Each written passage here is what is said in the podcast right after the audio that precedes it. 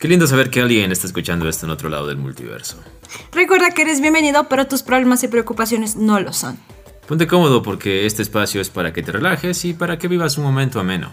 Junto a mí está Rafaelo, creador de dibujos animados y antihéroe de su propio sí mágico. Y junto a mí, esta voz femenina sexy que escuchan es de Emil Araujo, discípula del arte audiovisual y actualmente está obsesionada con caramelos del cianuro. No, lo dije mal, con caramelos de cianuro. Con caramelos de cianuro. Actualmente eh, tengo una obsesión con todas sus canciones, así que aguante caramelos de cianuro. ¡Uh! Muy bien, viva el punk. Viva el punk. ¿No es rock?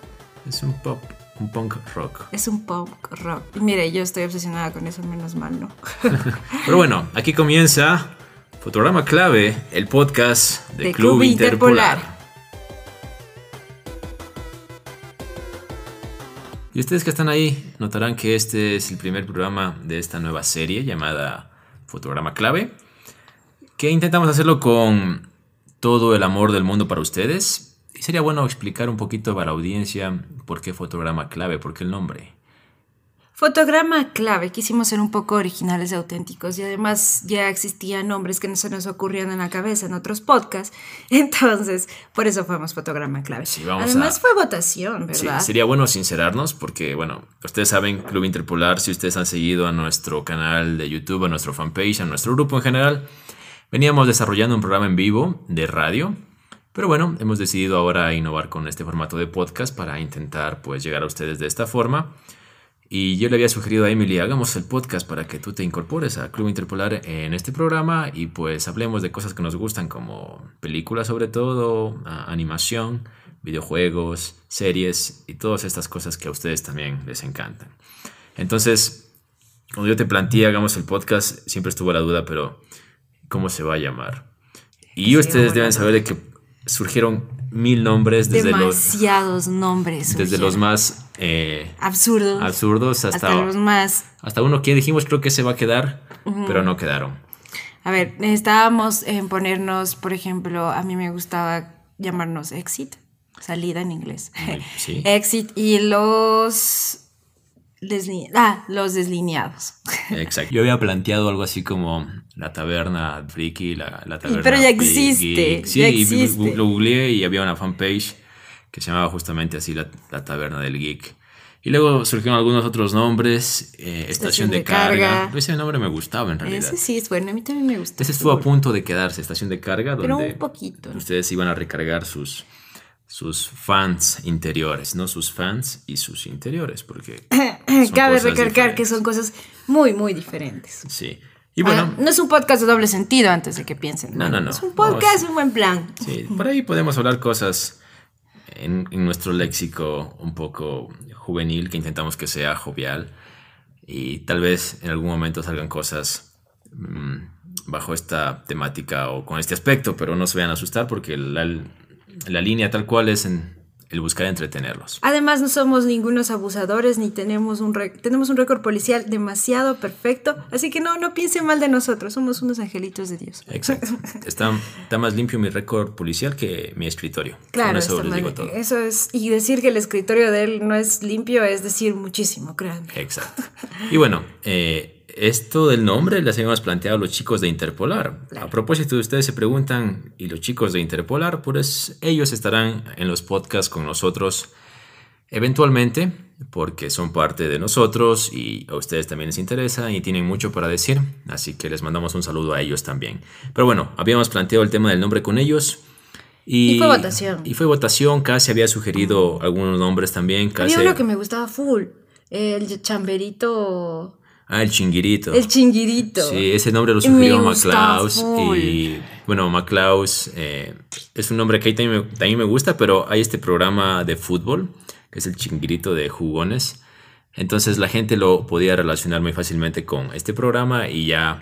eh, Perdíamos popularidad perdíamos y fama. claro, ya nuestro nombre se hubiera perdido como en ese Olvido. en ese olvido, sí. Pero estaba bueno el nombre del chinguirito. A mí me gustaba en cambio el tema de la taberna, porque la taberna, bueno, por eso algo de alcohol aquí, pero Eh, me gusta como esos espacios donde la gente se reúne para comer, para jugar, para, Para hablar y pasar un rato ameno. Y eso es lo que buscábamos con ustedes, como reunirnos para conversar y hablar un poquito de las cosas que nos interesan. Por cierto, queremos mandarles un saludo a los chicos del podcast de la taberna. Yo los he escuchado y lo hacen muy bien. Escuché el episodio de Stranger Things y me gustó muchísimo. Miren ustedes, casi nos llamamos con ustedes y empezamos a competir por el nombre, chicos. Uy, Y bueno, Terrible. el hecho es que casi sugirió un nombre así como el, el, el- el fotograma eh, X o algo así.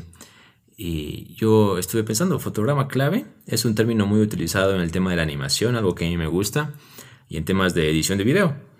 Y pues la edición de video está muy relacionada al cine y cosas que hablamos con el tema de, de televisión y demás. todo lo que es producción y demás. Claro, entonces, fotograma clave me gustó el nombre. Puede quizá vincularse un poquito con la fotografía, pero bueno, la fotografía es parte del cine, así que está todo bien. Así que ese es el primer programa de fotograma, Fotograma clave. clave. Y bienvenidos. Una Y- vez más. Y bienvenidas. Una vez más. Una vez más. bienvenidos, bienvenidos. Si este por ser el programa piloto, pues sería bueno que, que lo entiendan por qué fotograma clave. Entonces, en futuros podcasts, cuando la gente nos pregunte o ustedes mismos se pregunten, ¿por qué se llamarán fotograma clave? Vamos a decir, vayan al primer capítulo y ahí lo explicamos. En el minuto tal y tal y tal puedes ver que por qué nos llamamos fotograma clave. Ahora sí, para entrar un poco en materia, eh, yo le había sugerido a Emily hablar un poquito acerca del Rey León. ¿Por qué el Rey León? Hay unos memes súper graciosos. Hay una youtuber que había, lo cogió a, su, a uno de sus primos y le puso barbecue en la frente y lo alzó y Ah, puso sí. la canción del Rey León. O sea, hay muchas parodias. Sí, y también ahí está la parodia de Radagast, de un comediante argentino. De hecho, cuando ya eh, salió el tráiler en live action, de, de live action que ahora se estrenó, ya empezaron a relacionarlo con este... eh, con esta parodia que había hecho Radagast. Búsquenlo, que también les va a gustar. Y bueno, más que todo, el tema del Rey León lo quería traer a colación porque hay una especie de obsesión ahora por parte de Disney con el tema de los live action. action, sí. De traer las animaciones que han funcionado en años anteriores, décadas anteriores para ser exacto, y hacerlas live action. Entonces yo le había dicho a Emily, ¿qué tal si hablamos un poquito acerca de qué tan necesario es esto? O sea, bueno, hay que ver, depende de las perspectivas, ¿no? Hay que recordar que el Rey León es muy querida por, por, esta, por la audiencia, los millennials de hoy en día. Entonces, bueno, nosotros recordamos con mucho cariño a Timón, a Bumba, a Simba y, y demás personajes. Y siempre nos, bueno, cuando veíamos la película siempre nos van a sacar una risa, si no es la- las ocurrencias de Timón y enseguida que le sigue Bumba. Entonces, bueno, yo creo que los live action, algunos sí son justos y necesarios, y otros creo que no mismo. Sí. Por más clásico que O sea. sea, yo creo sinceramente de que Disney lo hace por una cuestión comercial. Bueno, Disney es una empresa eh, y eso nadie lo puede negar. Quizá, un- quizá una de las empresas más millonarias en el mundo, sin lugar a duda.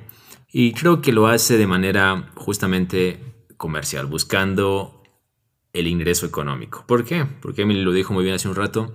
Son películas que están muy impregnadas en el colectivo social, sobre todo si eh, nos centramos en, esa, en ese espacio o ese segmento de la sociedad que son los millennials, personas que de chiquitos vimos El Rey León y nos emocionamos con las ocurrencias de Timón y Pumba, con Simba, las, canciones, exacto. Y también eh, lloramos con la muerte de Mufasa Demasiado, o con la epifanía que tiene Simba des- con su padre y demás. Entonces yo creo que esta película original, la animación, se dio en el 94, ¿verdad? Un año antes de que naciera. Sí, es decir, Tenía que decirlo. es decir, ha pasado ya 25 años. Usted ya conocen ahora la edad de Emily. Demonios. Y si ustedes se dan cuenta, los niños que vivimos el estreno de la animación del Rey León, de la película animada, ahora estamos en una edad donde muchos de nuestra edad justamente ya son padres y tienen hijos pequeños. Entonces creo que la estrategia de Disney es, hagamos la película y vas a ver cómo los millennials van a llevar a sus hijos y vamos a duplicar las entradas y la gente va a ir, ¿ya? Ahora, creo que comercialmente, pues... Bien Di- pensado. Exacto, Disney pues abre las manos y recibe el dinero, pero el punto. cinematográficamente, narrativamente, artísticamente, yo creo que no es necesario. Porque a mi modo de ver, El Rey León es una obra maestra, la animación. Tremenda. Sí, es- Donde la sea, veas. Tú la ves y no pierde vigencia, o sea, Sí, Eh, han pasado ya, como dijimos, 25 años Ay. y la película sigue siendo fabulosa. Y muchas de las adaptaciones en animación de, de Disney, que muchos eran de cuentos y demás. Yo creo que Disney vio que la cosa le empezó a salir bien con el libro de la selva. Porque a mi parecer el libro de la selva, la adaptación live action es muy buena. Para que quede claro, cuando vio el libro de la selva, aquí Kevin, este quedó muy fanta o sea, muy fascinado con, con todo, con toda la historia y cómo la, la desarrollaron en live action. ¿no? Sí, live action fue genial, la historia de Mowgli y justamente el director John Favreau, que es el que hace de Happy en, en Iron Man, Ah. y el que también dirigió Iron Man 1 y Iron Man 2, es él, y, el que, y es el mismo que dirigió ahora El Rey León, sí, exactamente. Entonces, eh, y creo que dijeron, bueno, nos fue bien con el libro de la selva, vas a ver como con... eh, El Rey León nos va a ir mucho el mejor. Rey León y también con las que ya pasaron hace poco como Aladdin, como... eh, Dumbo. Dumbo y La Bella y la Bestia. La Bella y la Bestia. Que estos tres justamente que mencionamos No les fue tan mal. no han, no han estado mal, pero no han estado a la altura de su eh, versión animada, de su versión original. Bueno, sí. Entonces es sí, como que el libro de la selva dejó la vara alta y luego ha venido descendiendo. Dumbo creo que no gustó nada realmente. A pocos, a pocos. Y Aladdin ni qué decir porque, bueno, Ah, Bueno, decía, bueno, mucha gente en la crítica dice que Aladdin es gustable por el hecho de que actúa Will Smith y es lo único salvable de lo que él hace el, el, papel del genio. el papel del genio. Pero bueno, a mí me gustó mucho eh, el live action de La Bella y la Bestia. Eh, creo que Emma Watson es una actriz revelación de, la, de, esto, de esta última época. Me gustó mucho. Dumbo no, la, no he tenido el gusto de verla. Pero bueno, em, soy una persona que me gusta ir críticas y así, bueno, es, o sea, es también es preferible. Además, Tim Burton es un director, o sea, por donde Sí, lo mires. Pero justamente eso es lo que la gente no gusta de Dumbo, porque tú dices que Tim Burton es un gran director y de hecho lo es, pero tiene su línea gráfica bien marcada. ah, sí. Que, lo, que, Que tú lo ves algo y dices, eso es, Es Tim, Tim Burton. Burton. Entonces Exacto. la cuestión era qué tan conveniente era que el estilo de Tim Burton eh, Esté en Dumbo. esté en Dumbo. Y creo que realmente no funcionó. ¿Sabes qué pienso yo de los live action? Bueno, sé, lo que he escuchado de mi contexto y las personas es que piensan que los live, los live action tienen una historia diferente a la original.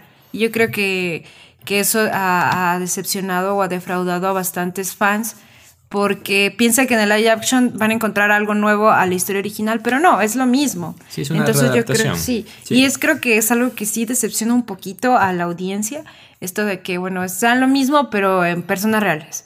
Y Exacto. bueno, yo creo que Sí, bueno, en algunos resulta. Y bueno, en este caso hay que decirlo, bueno, personas reales entre comillas, Es porque que estamos hablando de de, animales. estamos hablando de animales, entonces a menos de que alguien sepa cómo enseñarle a hablar y luego actuar a un león, pues Es- estaríamos hablando del término live action tal cual, pero bueno, es una interpretación live action por decirlo así, porque sigue siendo CGI y computadoras.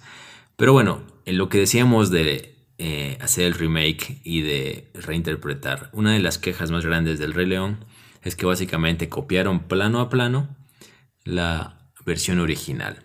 O sea, no es como en el libro de la selva que el director sí le dio eh, un extra, le añadió algo a la historia, al modo de narrar, que gustó, que, la fa- que le favoreció a la película. En cambio aquí eh, se copió básicamente, se reestructuró todo plano a plano y de una u otra manera pues visualmente se ve majestuosa, se ve magistral, pero artísticamente y la mayoría de las quejas va por eso, de que sienten que ha perdido el alma, ha perdido el espíritu original de la versión, de la versión animada. Y aquí yo es como una, como yo lo interpreto, chicos, ustedes lo van a entender, o chicas también que quizá ahí se han emocionado o se han ilusionado en algún momento. Es como cuando a ti te gusta esa chica tímida, inocente, tierna, eh, y te atrae mucho y llegas a quererla bastante. Pero de repente ella se empieza a, llenar- a llevar con chicas un poco más superficiales, se empieza a maquillar, se, Empieza a volver del sí, montón. se, ope- se opera la nariz, se hace Pone poner, las chichis. se hace poner las gomas, eh, está más buena visualmente, sí, no hay que negarlo, pero ya sientes que pierde el alma y ya deja de gustarte tal cual te gustaba en un principio. Entonces creo que es esto, o sea, el rey, tú amas el Rey León por lo que es. Obviamente la versión animada en 2D visualmente no es tan despampanante como ver un live action, ¿sí? Mil veces. Pero tú te sigues quedando con la versión original por lo que representa, por lo que es. ¿sí? Claro, de hecho cuando salió el tráiler recuerdo mucho que mis amigos, eh, el- mis- mi hermana, la gente del- en redes sociales se notaba muy emocionada, muy emocionada, porque como dije anteriormente, es una de las, es una película que es muy querida por nosotros, aunque bueno, no vivimos algunos del estreno, pero las vimos en Disney, las vemos en Disney Channel y, y ver el, el Rey León volverse a estrenar para nosotros fue muy emocionante.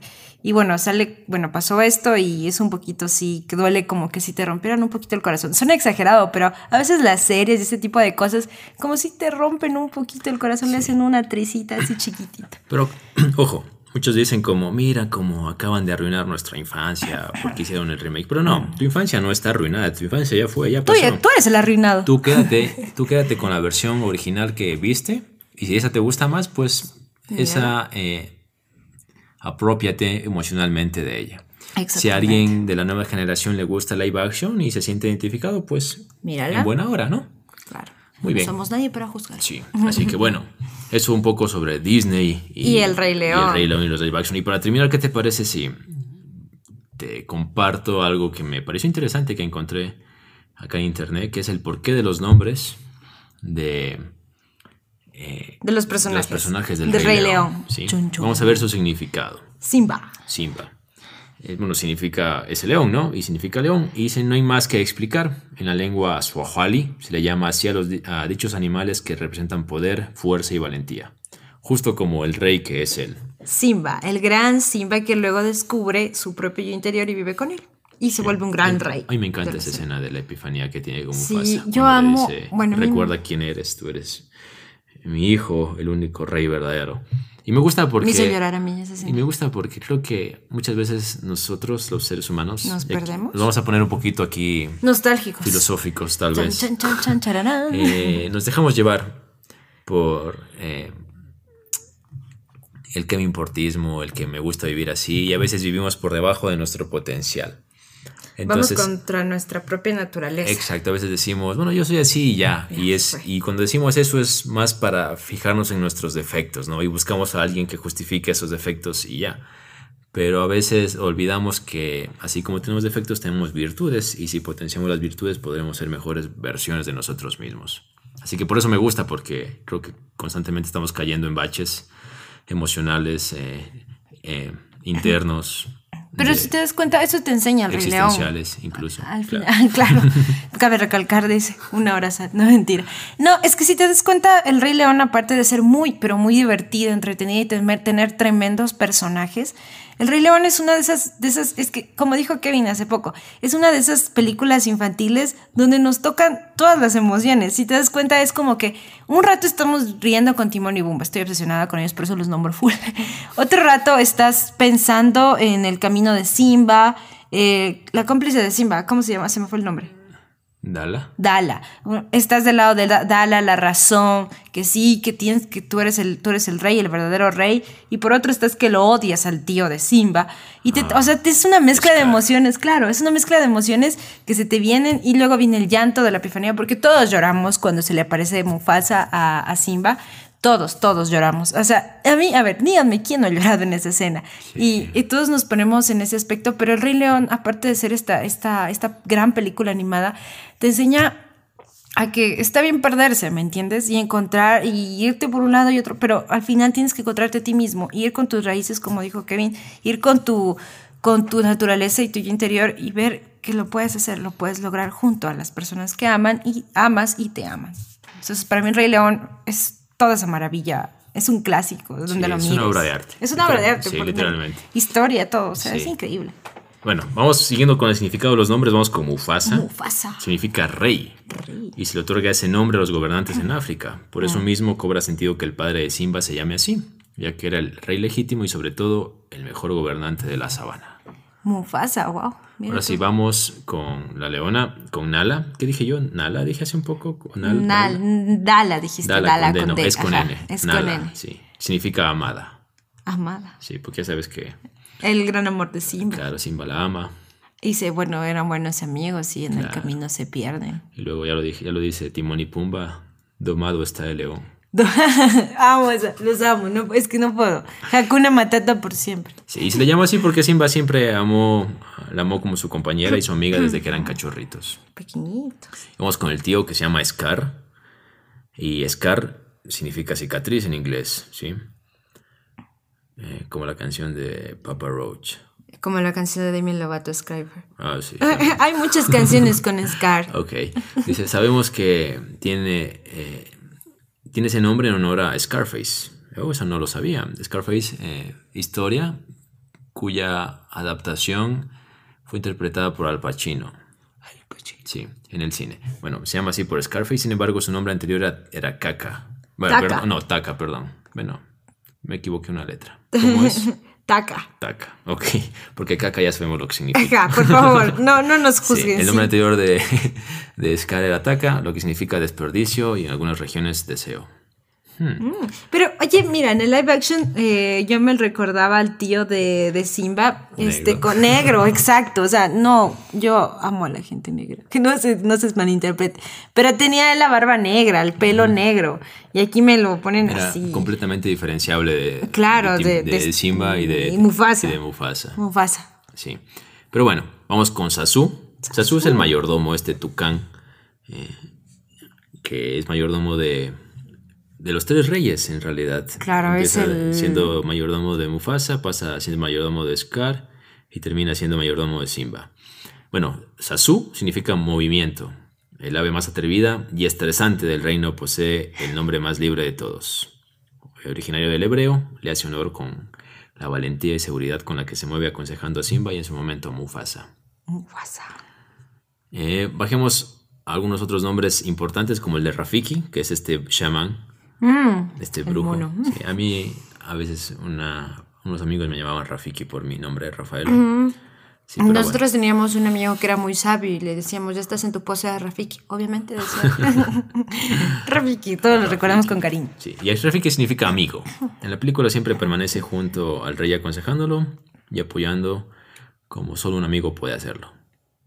Pero también como un viejo sabio que posee sabiduría. Rafiki. Y vamos con tus personajes favoritos. Los amo. ¿Qué significa Timón, Emily? Timón significa divertido. Obviamente significa divertido porque proviene del, del griego y no hay más que decir de este bello suricato. Los suricatos siempre han sido caracterizados por ser muy divertidos y ocurridos. Entonces yo creo que le va el nombre, le va el personaje y le va, bueno, su, al animalito. Yo voy a ser sincero. Yo cuando vi Timón y Pumba no sabía qué animal era Timón. Todos nos confundíamos, sí, yo tampoco. Porque parecía un topo, o, sea, obviamente mm, eh, parecía un mamífero, parecía un mamífero, obviamente, pero yo sí, ¿qué animal es? Entonces, cuando fui creciendo me di cuenta que era una suricata, o bueno, en este caso un suricato. Un suricato. ¿Sabes cómo lo reconocí? Y, yo, no me, yo no sabía porque los suricatas no son comunes en nuestra parte del mundo. No, no. Entonces es más por eso. ¿Y qué me vas a decir? Yo lo reconocí después de ver la era del hielo y dije, oh, espérate, estos personajes tienen un parecido con el timón. Y luego me puedes hacer una averiguación en Google, ya saben, de esos propios, y dije, son la misma especie. Y ahí es cuando me di cuenta que timón era tim, este, bueno, este suricato. Este suricato. Este suricato muy divertido. Y bueno, Pumba significa sin preocupaciones. Porque simplemente es como hay que vivir. Exactamente. Hakuna, Matata. Hakuna Matata por siempre. Yo tenía un profesor que nos decía, chicos, la vida es Hakuna Matata. Es como hay que vivir, a vivir así, yo aquí aprendí. Sí, es verdad. Y de hecho eso tiene mucha connotación. En, en algo que, por ejemplo, dice o enseña el mindfulness, que es el vivir aquí y ahora, sin preocupaciones del futuro ni del pasado. Porque bueno, el futuro ya pasó, ya no podemos hacer nada para cambiarlo y el futuro no sabemos qué va a pasar, entonces ¿por qué preocuparse de algo que aún no existe? Vivamos el presente. Vivamos el presente sin preocupaciones. Hakuna Matata por siempre. Hasta cuando tengamos 90 años sigamos diciendo Hakuna Matata. Es verdad. Es otra cosa, gran enseñanza que nos dejó el Rey León. Gran enseñanza, Hakuna Matata. Hakuna Matata. En otros temas, muchos de ustedes fans y nosotros todavía estamos llorando la muerte de Tony Stark. Cambiando de universo, así. Pasamos de live action de Disney ahora al USM. Pero sigue siendo de Disney. Sí, sigue siendo Disney. o sea. Seguimos llorando la muerte de Tony Stark. Está, es, spoiler, si aún no han visto a estas alturas Infinity War. Yo no he visto, pero ya con tremendo spoiler que han hecho en redes sociales, ya sé que muere Tony Stark. Sí. Y bueno, memes. el actor de eh, Tony Stark, en este, yo diría como su segunda nueva edad en el cine, empezó interpretando, además de Tony Stark, a el personaje de los cuentos, el detective Sherlock Holmes. Muy querido, reconocido. E hizo dos películas interpretando a Sherlock Holmes.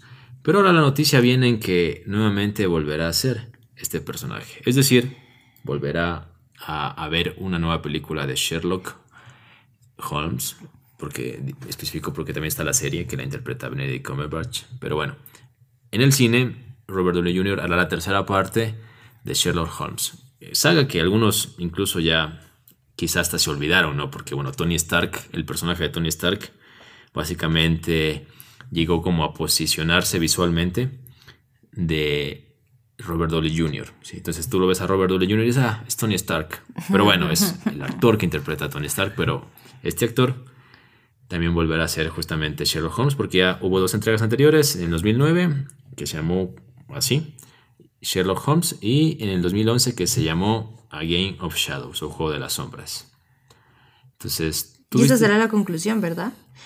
Parece que sí.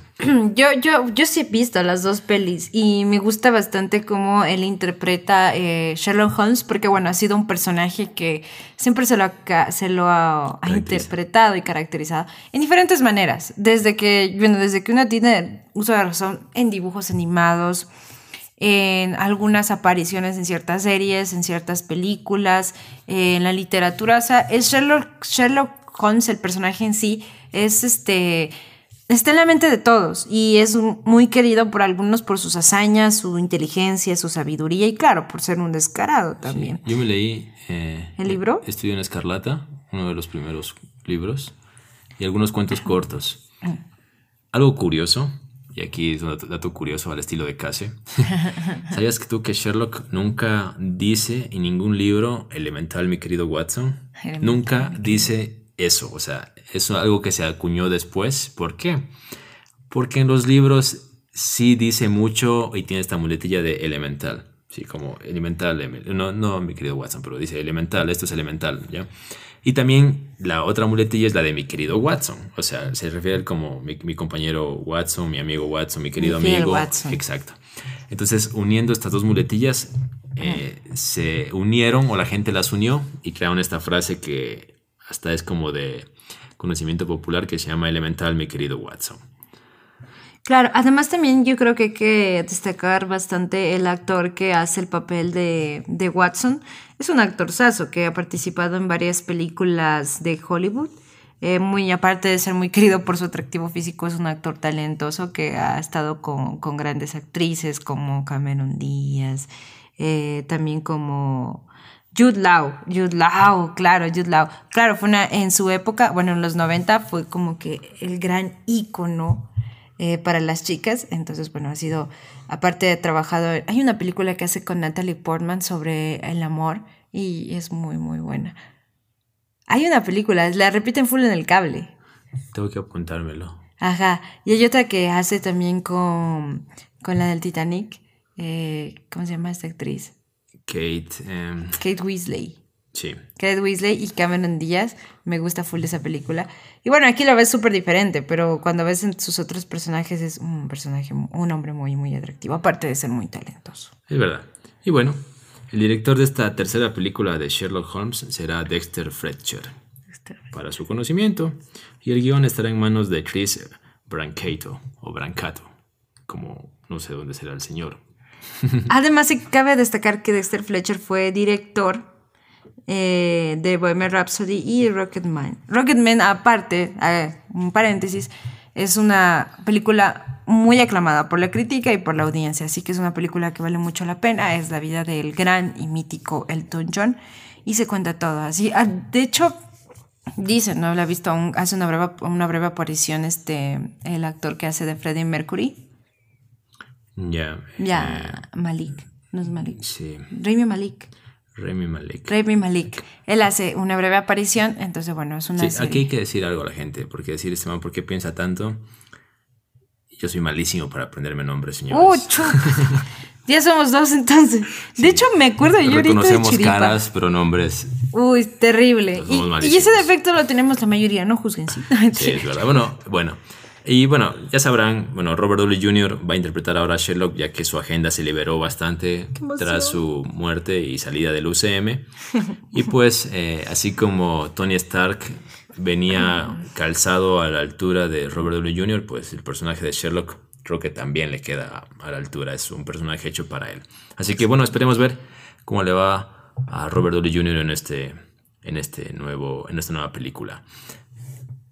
Dato curioso. Yo recuerdo en mi niñez haberlo, haber- muchos años. haberlo- hace muchos años haberlo visto a Robert Downey Jr. interpretando a Charles Chaplin en la película llamada Chaplin. Y yo vi esa película y decía, este tipo es un genio. O sea, cómo actuaba. Obviamente era un niño, un chico yo, y no entendía mucho de actuación y eso, pero lo, lo que yo veía ahí, decía, este man es un genio. Pasaron los años y yo me preguntaba qué fue de la vida de ese actor. Y obviamente es de con- conocimiento popular de que Robert Downey Jr. estuvo internado por problemas de drogas, problemas de alcoholismo, entonces es como que la actuación, estuvo retirado de la actuación por esos problemas, porque estaba rehabilitándose. Y cuando volvió lo hizo con Sherlock y con eh, Tony Stark. Y vaya que retornado. Entró por la puerta forma. grande. Además, eh, yo, me- yo también recuerdo algunas películas de Robert Downey Jr. Hay una que hace con Marisa Tomei, es una película romántica muy mofa, pero bueno, sirve para entretenerte. Eh, también lo he visto en... Él, él antes era como que el, el icono juvenil de estas películas ochenteras que hablaban de la típica. La chica eh, que no se siente bien, retraída, pero oh, sorpresa, el chico más popular de la escuela está enamorada de ella y vive una historia de amor y bla, bla, bla. Bueno, el punto es que Robert era, en su época, era estrella de esas películas. Aparte de eso, increíble. Sí. Un besito para él. A Robert Downey Jr., que es fan Robert del podcast. es fan del podcast. O eso que queremos nos creer nosotros. Es Claro, nuestro sí. podcast, así que nosotros podemos creer lo que queramos. Claro, sí, sí, no tenemos aquí. Si no es en este universo, quizá en otro universo de este gran espectro de multi, de, que es el multiverso, pues Porque existen muchas dimensiones. cabe seguramente. Robert Downey Jr. es amigo de nosotros y escucha este podcast todas las semanas. Pero, Y está muy pendiente de, de este piloto. Si no es en esta, es en otra dimensión, pero hay muchas dimensiones. Sí. ¿Qué opinas de la tercera temporada de De Stranger, Things. Bueno, como se verá en mi introducción, me obsesiono con ciertas cosas, ciertas temporadas. Stranger Things está actualmente en mi, una de mis obsesiones. Y bueno, me gustó, me gustó muchísimo. eh, me gustó mucho los capítulos iniciales de, de esta gran serie, de la tercera temporada. Me gusta cómo van retomando la historia de, un- de nuestros personajes favoritos, de nuestros queridos niños. Y cómo ya dejan, bueno, me gusta porque en los primeros capítulos sabemos que es el tema de las dimensiones, del Demogorgon, de, de este, de, de Goyamentes y así, pero en estos capítulos como que ya vemos la vida de ellos, ¿me entiendes? Es como que la vida de niños que se vivía en esa época, que incluso que experimentas tú a esa edad, como niña, como niño. Entonces yo creo que ver un poquito este contexto de los chicos eh, para mí en los primeros capítulos fue, fue muy bueno y, y no se sintió tanto esto de que como que ya aparezcan los de Morgogon y aparezca todo lo, lo que es Stranger Things. Entonces yo creo que, que bueno, es, es- por- para mí está muy bien hecha la serie, está muy bien contada. Ya, no, no hay capítulos que te aburren, no hay capítulos de sobra. Eh, uno que otro personaje, pero son, no, uno que otro personaje. Los personajes se han desarrollado muy bien, han, cre- han crecido bastante en la A mí historia. me parece que un personaje que ha decaído, digo ahorita, después voy a decir los personajes que me gustaron, pero es Will. Will. Sí, o sea, porque Will en los dos primeros, las dos primeras temporadas era, Era clave que- porque era el claro. que básicamente le robaban su infancia, lo secuestraban y era fuerte por ese aspecto. Pues creo que ahora ya es como que, bueno, eh, ya no nos centremos tanto en hacerlo sufrir al pobre, a él, Mm, pobre pobrecito. Y es como que eh, Ay, no, ¿y no- ahora, Will, los, directores, los directores no, no supieron exactamente qué rol ponerle dentro del grupo de... Yo de sé los qué rol le pusieron. ¿Qué rol El más llorón. Porque Will, o sea, es un personaje muy querido por todos y me consta, y a mí también me gusta. Pero Will es, lloran, o sea, no, hay escenas donde ya está, ya, ya Will, por favor, ya no llores. Sí, pero bueno, es entendible también. Claro, por todo lo que vivió y lo que sufrió. Claro, o sea, Pero si a un niño, como el llorón. haz de cuenta, si a un niño Lo secuestra. lo secuestra un humano cualquiera, ya sería algo traumático. Imagínate, Imagínate que te secuestre un monstruo y te lleve a otra dimensión. O se sea, separa de los gente. Sí, que o sea, no, ya no puedes vivir una vida tranquila. Pero bueno, esto es ficción. Y algo que sí me gustó es de cómo encararon el tema de el crecimiento de los actores. Porque ellos empezaron siendo niños. Yo ya tenía Y 14 años. claro, y esa era gran parte del gustito de Stranger Things, como diciendo, mira, esos niños como eh, toman este rol de héroes y demás. Pero es como que ya están creciendo y ahora ya están como jovencitos, entonces no sé qué tanto le convenga a la serie pues seguir mostrándolos a ellos como niños, como lo que son. Pero así como los actores han ido creciendo, también han hecho crecer a los personajes. Entonces ya no se enfrentan a problemas que tienen como niños, sino a problemas que ya tienen un joven que está entrando a la adolescencia, que es como lo que son, ¿no? Pero, ¿sabes qué? Eso es bueno. Eso es Sí, bueno me gustó, porque. me gustó sí, es bueno porque, bueno, eh, crecimos viendo cómo, cómo cre- crecían, cómo iban también creciendo a la par los, los protagonistas de Harry Potter, Emma Watson, eh, los, los otros actores. Eh, y, y nos, y nosotros éramos muy, muy contentos ver cómo ellos crecían y fue muy nostálgico al, al ver cómo se estrenaba esta última parte de Harry Potter. Entonces, yo creo que eso gusta a la audiencia. Me gusta ver a los actores crecer junto a las películas, crecer ellos. Entonces, bueno, yo creo que este es, otra, es otro toquecito que tiene Stranger Things, que, que es muy buena. Y además los niños que, los, que interpretan a sus personajes son niños que la rompen. Me encanta el, el Gaten Mangarazzo, es el que interpreta a... Al niño que no tiene... ¿Cómo se me A fue? Dustin. A Dustin. Es, es un personaje muy, muy querido, muy A mí querido. me encantó el vínculo que han creado. No voy a dar muchos spoilers Entre Dustin y Steve. entre Dustin y Steve. Eso, eso le encantó. a todo mundo, todo el mundo le encantó Y el final vínculo. muy emocional. O sea, no, no voy a decir qué pasa porque no quiero reinar a la gente que no la ha visto. Pero sí se me atoró la garganta. Dije, ¿qué es Es- este extraño sensación que estoy teniendo? Muy bueno, muy, muy emotivo. Me gustó. O sea, me gustó. Yo creo que ya, o sea, ya deberías pararlo ahí Netflix con Stranger Things. O sea, sé que es tu... eh, Gallina de los huevos de oro. Exacto, tu gallina de los huevos de oro, pero ya párale porque es mejor que algo muera bien a que envejezca mal. De hecho, eso dijeron los directores, ¿sabes? Dijeron en una entrevista que, bueno, ellos tampoco es que desean hacer, tienen historia, pero no desean alargarla porque tampoco no quieren, eh, quieren terminar bien, ¿me entiendes? No quieren que la historia se vaya a comercial, aburrida y tediosa. Entonces, bueno, de hecho, ya se confirmó una cuarta temporada. eh, está por confirmarse una quinta, pero de dos más, eh, los mismos directores de, de esta serie, los hermanos, los hermanos Duffer dijeron que no, que no, que no. Eh, Son dos o una y ya. Ahí para ¿Sabes Stranger haría Things. ¿Qué harías tú? Como los hermanos Duffer. Sí, no sé qué tan factible sea porque aquí hay muchas cuestiones comerciales, eh, de contratos y demás, pero Maldito capitalismo. yo, obviamente va a haber una cuarta temporada porque lo insinúan Claro. en la tercera temporada. Tiene que haber cuatro. Claro, entonces haría la cuarta temporada y ahí cerraría Todito. momentáneamente. Y la reabriría la serie en unos 15, 20 años. El tipo It. Tipo It, pero con los mismos actores ya grandes. Fuera increíble. Sería majestuoso. Aparte que sería algo sin Mm. precedentes. No, no, el padrino se podría decir que es un precedente, pero en serie es algo sin precedentes. Sería muy bueno. Sí, algo que se renueve después de muchos años eh, con el mismo elenco y con el mismo tiempo que ha pasado en la vida real que haya pasado en, en, en la serie tal cual. Ah, ahora se me ocurrió otra. También algo parecido pasa en la trilogía de del protegido de Glass El y protegido de, de, Glass. de Glass y de Split porque han pasado ya Varios, varios tiempos. Claro, ya casi para sus 20 años. Y algo curioso es, por ejemplo, que así como envejece el personaje de Bruce Willis y del hijo, también en la vida real, los mismos dos, el niño que era el hijo y ahora ya es adulto, hace el papel del hijo. Eso me parece genial. Y si hacen eso en Stranger Things, Sería épico. yo sí sería épico. O sea, ser- sería una forma genial de graduar la serie y decir, esta Eso, serie es aquí historia. llegó señores". Stranger Things. Exacto. Pero sé que es una utopía y algo...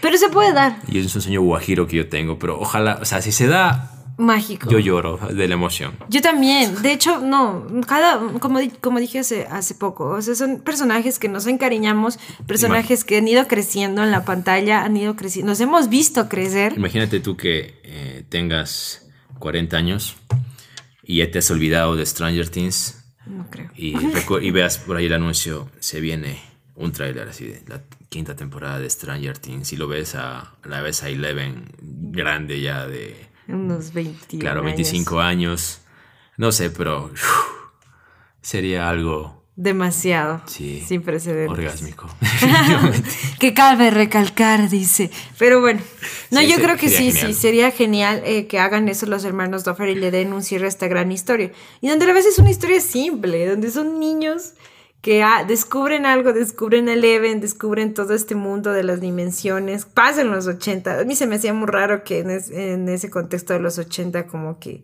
pase ese tipo de cosas. Pero es bonito, me, me, me gusta. A mí, a ver, a mí la serie me enganchó. Más que los niños, me, me enganchó este estilo groupie, este estilo ochentero, este estilo que, que te traía la nostalgia, el recuerdo. Y eso lo recalca mucho, muchísimo en la tercera temporada. Por ejemplo, con la música, porque utilizan mucha música de la época, les haya costado mucha plata. Pero también tienen sponsors muy llamativos en esa época que también se notaba más, como Coca-Cola, de Burger King. sí Coca-Cola es evidente en la Es lata de evidente. la primera Ajá. temporada De hecho, ¿sabes? Hay un dato súper curioso. Eh, hay una parte en la que. Esto va a ser spoiler, por favor, no escuchen, sáltense sus minutos. Hay una parte en la que Lucas bebe esta soda y le preguntan por qué la bebe, si está buenísima. Entonces, bueno, justo en esa época, es que lo pensaron todo bien para hacer esta, esta temporada. Justo en ese año, que, que supuestamente está transcurriendo ahí en Stranger Things, este, en ese año se dio la, el lanzamiento de, un, de una nueva Coca-Cola con otro sabor y así.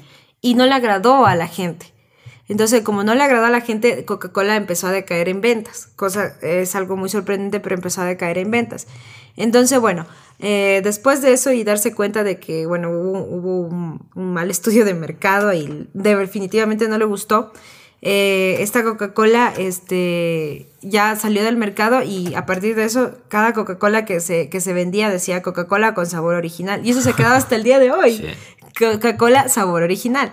Entonces, bueno, este es algo, un, de- un dato curioso de, dato de curioso Things. también recordando acá sí, con los datos curiosos Con los datos curiosos. Ok, y bueno, estamos ya llegando al final del programa del día de hoy. A ver, yo te digo una cosa antes de acabar. Del 1 al 10, ¿cuánto le pones a Stranger Things? La tercera temporada. Sí, ¿qué, qué, qué calificación le da a nuestro podcast? Bueno, a mí no me gusta mucho calificar, pero Recomendación. si, si a mí me dices, yo pienso que está entre buena y muy buena. Bueno y muy buena. No es excelente, pero creo que está muy buena, muy buena, sí, muy buena. Buena y muy buena. O sea, tomando en cuenta que la primera temporada fue excelente, por ejemplo, pero la tercera temporada está muy buena. muy buena. Sí. Yo también le doy buena y muy buena y tienes que verla. Y si aún tú estás escuchando nuestro podcast y no sabes qué es Stranger Things, te recomiendo que te des un fin de semana y veas la serie porque te vas a quedar muy enganchado. Sí, señor. Exactamente. Te vas a enamorar de los niños, de los personajes y de su historia en sí. Desde ahí creo en las dimensiones. Cabe recalcar, desde ahí creo en las dimensiones. Para ir cerrando el podcast del día de hoy, simplemente comunicarles, informarles, quienes son fans de los videojuegos, esta semana, el 2 de agosto, empieza el Evo. El Evo es el torneo del mundial más grande referente a videojuegos de pelea. Así que todos los fans, todos los fans de Street Fighter, eh, Mortal Kombat, que son como los juegos clásicos de pelea, van a estar pendientes de esta competición. Y hay dos cosas interesantes que es que me llamó la atención que desde el año pasado introdujeron ARMS al espectro de videojuegos que se juegan en Evo. ARMS es un juego de Switch que yo lo tengo en mi Nintendo Switch que me gusta bastante porque tú puedes usar los Joy-Cons y lanzar puñetes al puro estilo de la Wii y lanzar tus puños, ¿no? Y eso está muy bueno para jugar y sudar un poquito mientras videojuegas. Y la otra novedad es que el Evo cerrará con Super Smash Bros. El, el juego de pelea que en este último año en Nintendo pues ha sido el boom. Por, tanto por la cantidad de personajes como por la jugabilidad. Así que si son fans de Super Smash Bros. les va deben estar pendientes del Evo. Y la siguiente semana, pues seguramente comentaremos algo acerca de esto. Aquí, Case y José se estarían dando gusto hablando del Ivo. Pero bueno, este por ser el programa piloto, hemos querido hacerlo Emily y yo. Una breve reseña. Una breve reseña. Y pues sí, ya vendrán más novedades respecto a... Al Ivo. Al Ivo y a todo lo que referente a videojuegos, películas de animación, cine y demás. Se viene agosto. Y en agosto va a haber estrenos buenos como la peli del Joker, por ejemplo. Oh, él eh, aquí, mi estimado, está muy, pero muy feliz y muy contento y ansioso por el estreno de esta película, que promete ser increíble, magnífica y dejar muy atrás. Bueno, aunque el Caballero de la Noche dejó, como tú dices, la varilla muy alta. la vara alta. Pero bueno, esta mm, ¿Quién quita que la destrone, no? Porque es un buen actor. Eh, ¿Tú has leído las monedas de centavos? no en la parte de atrás los centavos de dólar. Tiene una leyenda que dice In God we trust. Pues ahora voy a acuñar esa frase y voy a poner In Joaquin Phoenix we trust. En ti confiamos, Joaquin Phoenix. Sé que la romperás como yo. Pero bueno, ya llegarán futuros programas y seguramente cuando salga la película dedicaremos un programa eh, completo a hablar de Joker. Y también en agosto se viene la Comic Con en Ecuador. Guayaquil, donde espero estar, traer novedades. Así que esperemos que agosto sea un mes grande para los fans. geeks y fans como nosotros. Exactamente. Así que siga con nosotros porque este programa apenas empieza. Ajá, y va para largo. Y va para largo. Amigos, esto ha sido todo por esta ocasión. Bueno, vamos a volver, no se pongan tristes. Esto ha sido todo por esta vez. Pero bueno. Y recuerden que amar es compartir, así que si comparten este podcast con alguien cercano, estarán generando más amor en este mundo. Y vaya que lo necesita. Nosotros nos vamos, pero volveremos próximamente, como en las películas. Sí, siéntanse libres de extrañarnos, chicos. Chao. Adiós.